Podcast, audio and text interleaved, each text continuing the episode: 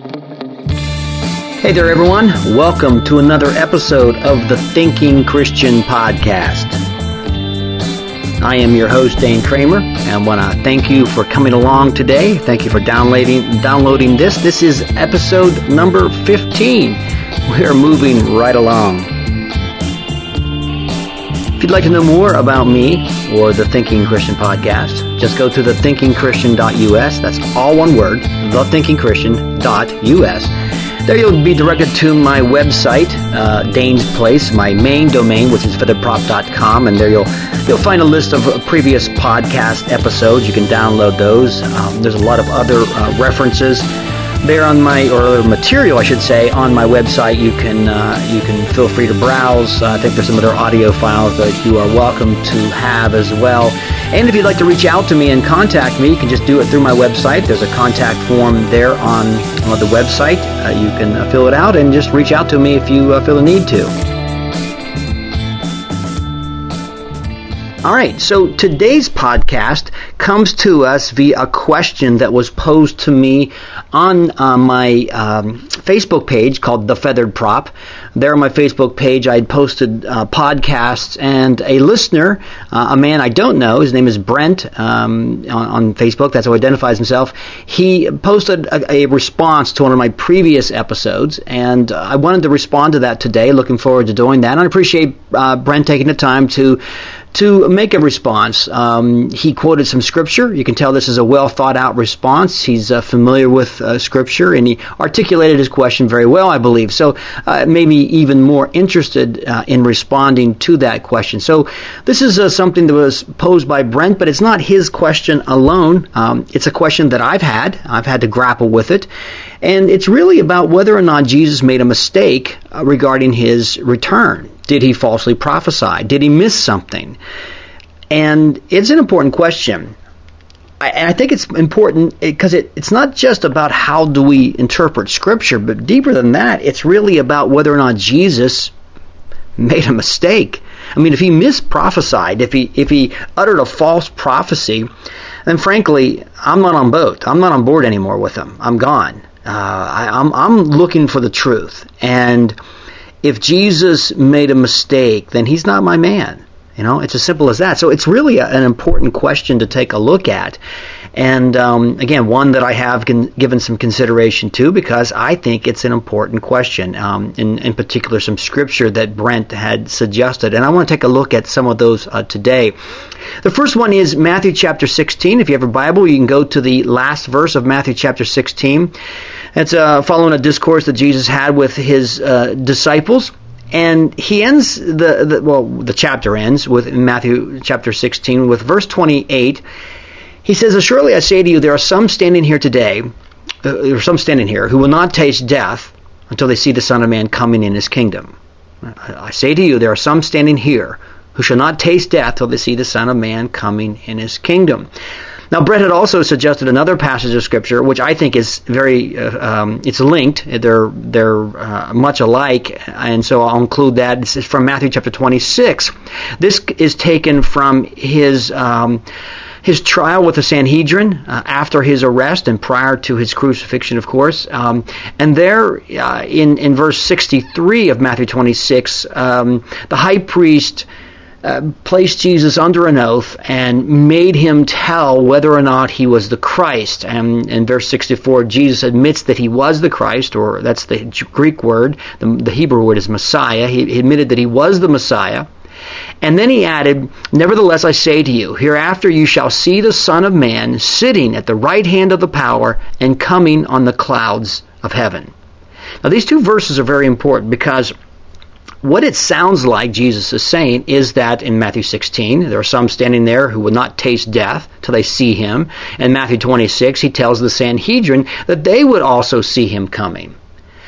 And as Brent pointed out, it has been pointed out by many different people, uh, he's not come back. And if in, G- in fact Jesus was referring to his second coming, he's missed it. And so uh, that's a really, really important question to ask, and I believe a very important question to answer. So I'm going to spend a little time today talking about my response to that question and um, just walk through with it with you uh, to show you how, how, how I make sense of all of this. But first thing, uh, we have to. Well, let me give you an example of what I'm about to say. I grew up in the '60s and the '70s watching cartoons, and um, there was a show called The Flintstones. You may or may not have heard of it, but the the theme song ended with a line, "You'll have a gay old time." That's the last line of the Flintstones theme song. You'll have a gay old time. Now, back in the late 60s and early 70s, when I watched that cartoon, that meant you'll have a happy time.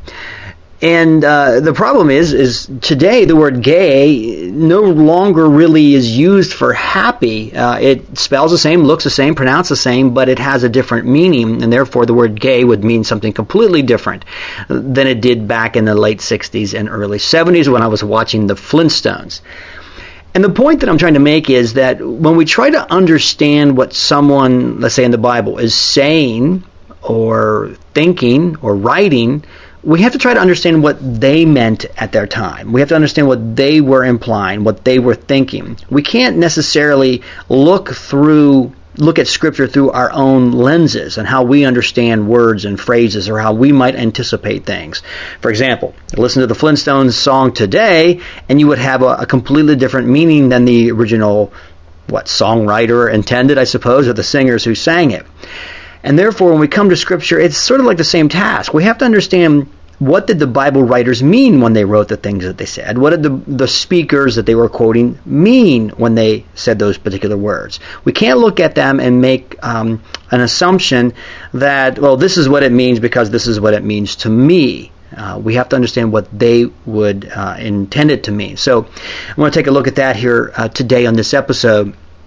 But first, Matthew chapter 16, Jesus tells his listeners that there were some standing there that day who would not taste death until they see his coming in, in his until he they see the Son of Man. That's the phrase Jesus used often for himself, coming in his kingdom. Now, uh, there are there are two ways that Christians have interpreted this uh, that I've heard, and I'll I'll begin. I want to talk about them, but I want to begin by telling you that I'm not really favorable to either of them. But I just want to talk about them briefly here.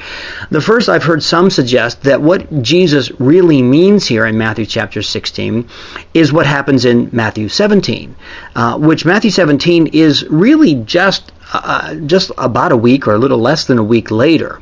And in Matthew chapter 17, we have the very famous, well known um, Mount of Transfiguration moment where Jesus takes a few of his disciples up, up to this mountain, and there he's transfigured before them. His, his clothing and his, his uh, skin take on a completely different appearance. His glory is revealed to them. Uh, they see Moses and Elijah standing with Jesus and talking with him.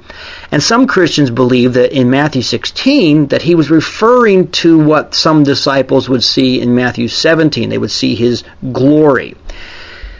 Now, I said I'm not favorable to that. And the reason why I'm not favorable to that interpretation is because Jesus said there are some standing here who will not taste death till they see it. Now, that kind of implies, in my opinion, that some would taste death.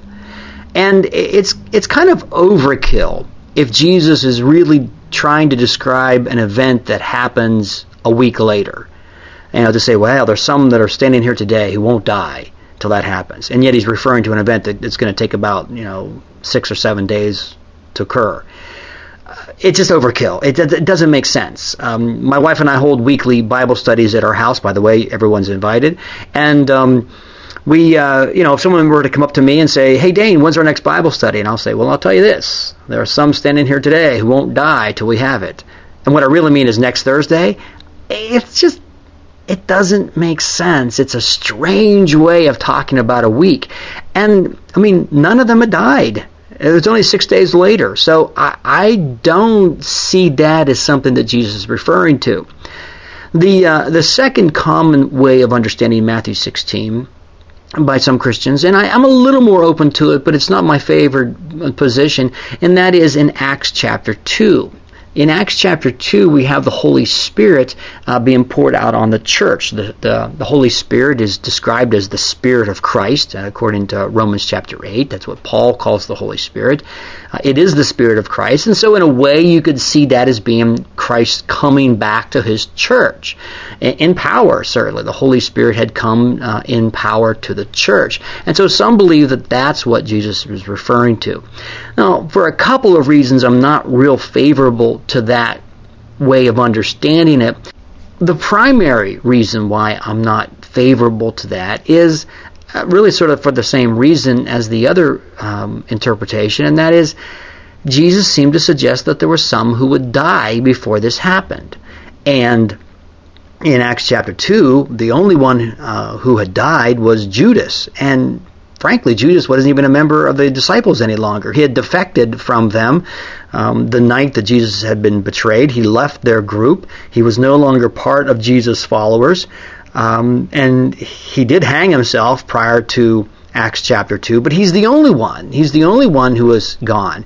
And Jesus said there are some standing here who will who would not taste death. And and the implication I believe is that there are some who will have tasted death and um, Judas just doesn't fit that bill, uh, in my opinion. So I have a hard time seeing Acts chapter 2 as the fulfillment of this. So what does it mean?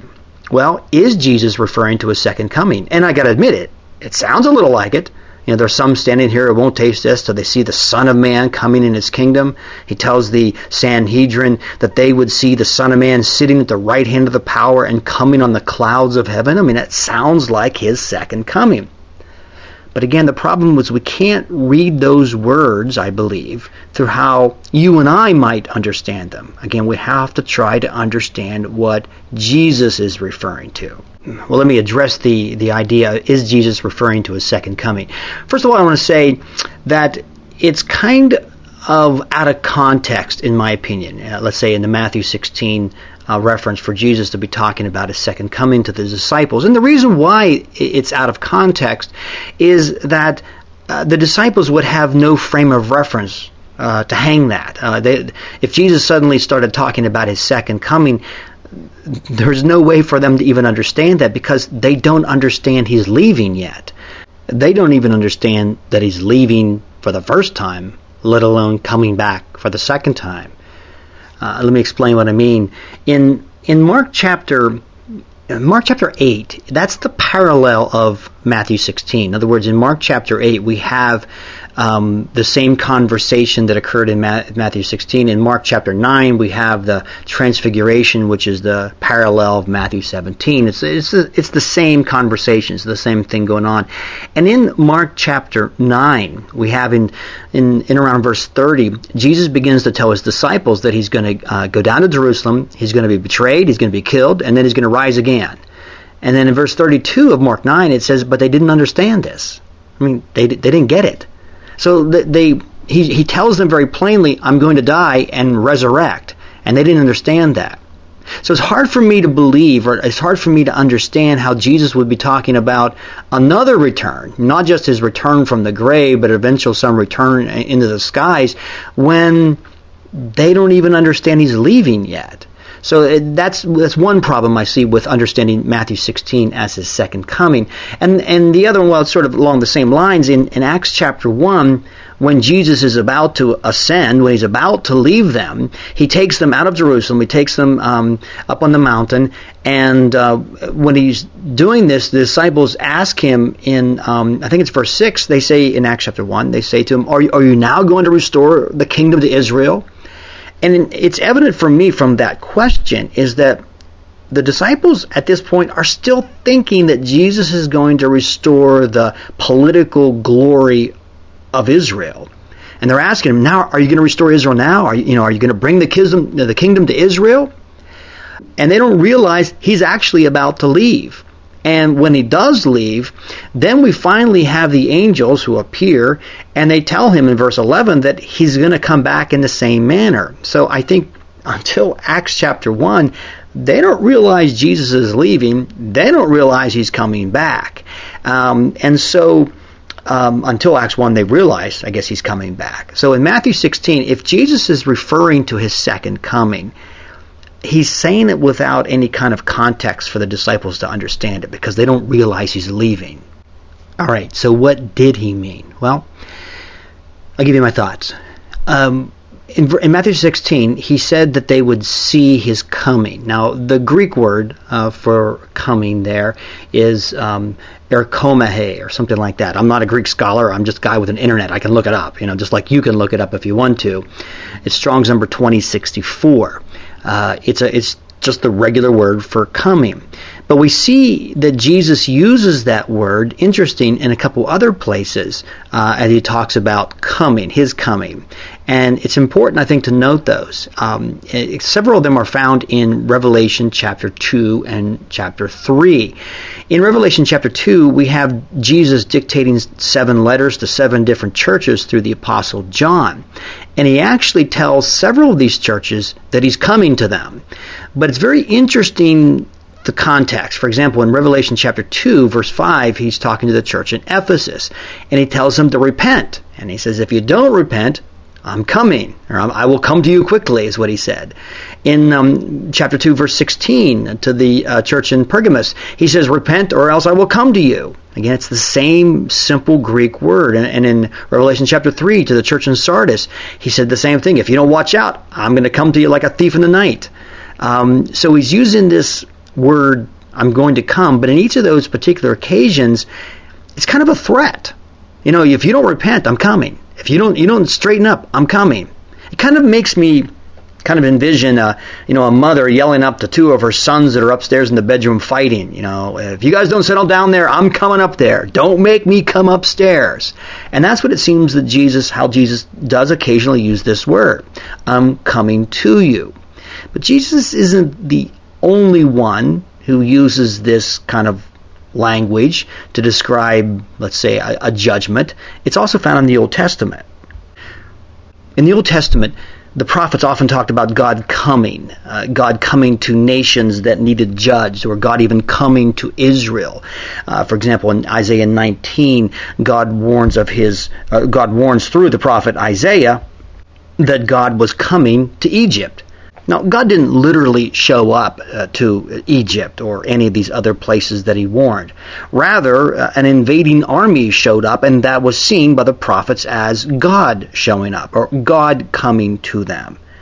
Now, I believe that Jesus uh, spoke often like these Old Testament prophets did, and in in his refer or in his letter to the churches in Revelation, I think he did just that. He spoke like the Old Testament prophets. I'm coming there. If you don't turn around, I'm coming. Incidentally, all seven churches that he wrote to in the book of Revelation are all gone. So maybe, in fact, Jesus did come to those churches and remove their lampstands just as he said that he would. Not through a, a literal coming, but through uh, some sort of judgment. And so I think it's quite possible that in Matthew 16 and also Matthew 26, when Jesus warned of his coming, he was not referring to his what you and I might call his second coming, but some other type of coming in judgment. The question is, what was the reference? What, what, what did he indicate? Well, here's my thinking. From the very beginning of the New Testament, we have warnings of a coming judgment. Uh, it begins with John the Baptist in the New Testament. Uh, as he, he cried out to the people, he said, Even now the axe is laid at the root of the tree, and every tree that does not bear fruit shall be cut down and thrown into the fire. Into the fire. What's he talking about? He, he, I believe he's talking about some sort of coming judgment. And Jesus himself, over and over again, talked about, referred to some coming judgment. One of the best examples of the, of Jesus warning Israel, I believe, is in, found in Luke chapter 20 in what is often described as the parable of the wicked vine dressers. Uh, the uh, parable told by Jesus describes a vineyard owner, and I think everyone understands this as God, uh, having a vineyard, which is understood as Israel, and sending to uh, the vineyard workers, uh, servants, to collect what was due him. And I think almost everyone understands these workers as the prophets. He had sent to them over and over to get what was due the vineyard owner. Finally, uh, and they had kicked each one out, and finally he decided to send his very son. And uh, when they saw the son, they decided to kill him And Jesus asks a question, then it answers it. Says, So, what is the vineyard owner going to do? And he answers his own question in verse 41, saying he will destroy them. And I believe this is an indicator that Jesus was talking about a judgment against Israel uh, for their rejection of the Messiah. Now, what does all this mean? Well, I suspect that Jesus coming Again, speaking like an Old Testament prophet, uh, his coming seen as a judgment, his frequent references, and the New Testament frequent references to coming judgment against Israel um, as being one and the same, that uh, Jesus was referring to a judgment against Israel. Now, unfortunately for us, the New Testament doesn't really describe what happened, but history does. Um, in and around 66 AD, something like that, uh, the Jews began a revolt against Rome. Um, they had uh, some skirmishes against Rome. I, I, believe that they kind of um, uh, celebrated some some short-lived victories against Rome. Thought that they had they had this and they could overthrow Rome, but Rome sent uh, its entire army down uh, to to quell this uh, rebellion. And in 70 A.D. Um, Rome marched against Jerusalem. Now they had actually started at the northern uh, side of Palestine, modern day Palestine, and had marched south. The Roman government did, and really enacted a scorched earth policy, just destroyed Israel, uh, destroyed towns, destroyed synagogues, uh, killed many uh, Jewish people. And you can read about this in, um, in the Jewish Wars written by Josephus. He's a, a, Jewish historian who survived the Holocaust and wrote about it. Uh, I have the book here in my library. It just goes on in very graphic detail what the Romans did to Israel. And in uh, the summer of uh, 70 AD, they surrounded Jerusalem. And Jesus predicted this was going to happen. In uh, Luke 21, Jesus said, When you see Jerusalem surrounded by armies, know that its desolation is near.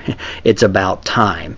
And uh, they did. They, uh, they laid the city under siege, they cut it off and I think around September of uh, 70 AD, Rome uh, breached the city gates, uh, broke in, and utterly destroyed Jerusalem. The temple was dismantled stone for stone, just as Jesus predicted. And um, many, many uh, Jews were slaughtered, and those that were not slaughtered uh, were captured and uh, deported all over the known world.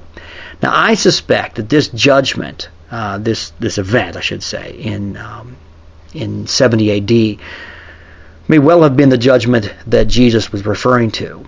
Now, sure, he didn't come physically to Jerusalem. He didn't come physically to Israel in 70 AD, but he, speaking like a prophet, speaking like the Old Testament prophets often did, speaking as he did to the churches in the book of Revelation, he came in judgment through another vehicle. He came through another instrument. In this case, that instrument was the Roman government. Therefore, I believe that the references to Jesus coming in both Matthew 16 and 26 were not to his second coming, but his coming in judgment to Israel. Now that does fit what he described because he said in Matthew 16, there are some here who will not taste death. And in AD 70, there were some disciples still alive. Uh, we believe John was still alive. He was uh, at least one of them.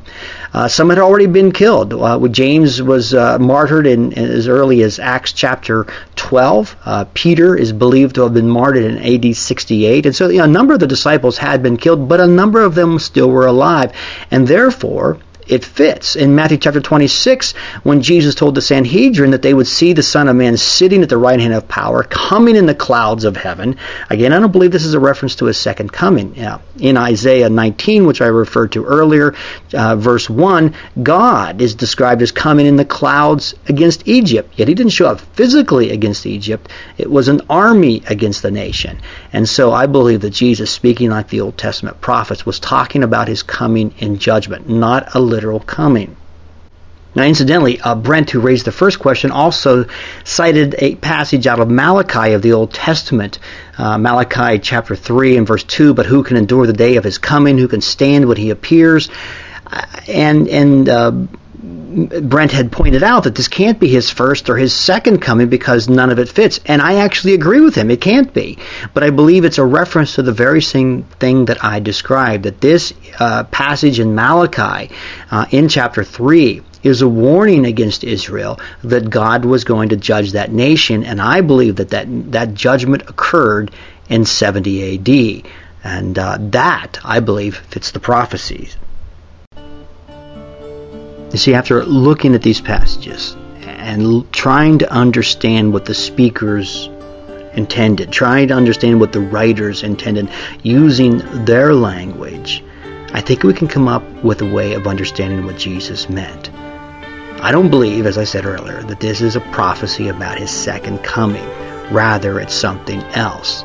And what's interesting is, if it is the judgment of Israel in 70 AD, then his words fit perfectly. The prophecy lines up.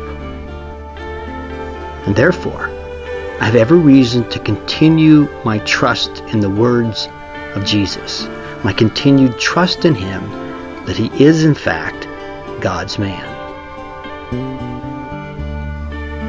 If it were any other way, I wouldn't be a Christian. It's as simple as that. I want to thank you for joining me today. I want to thank you for listening and uh, tagging along. If you've got an objection, feel free to register it on um, on my Facebook page or on my uh, own website. If you've got a question and you want to submit it, you can do the same thing. Just uh, get on my contact form and uh, send me your request, your question or objection or uh, something like that. So I'm interested in, in knowing how people think, and that's what we do at the Thinking Christian. This is Dane Kramer. I'm going to sign out, and I hope to see you next time.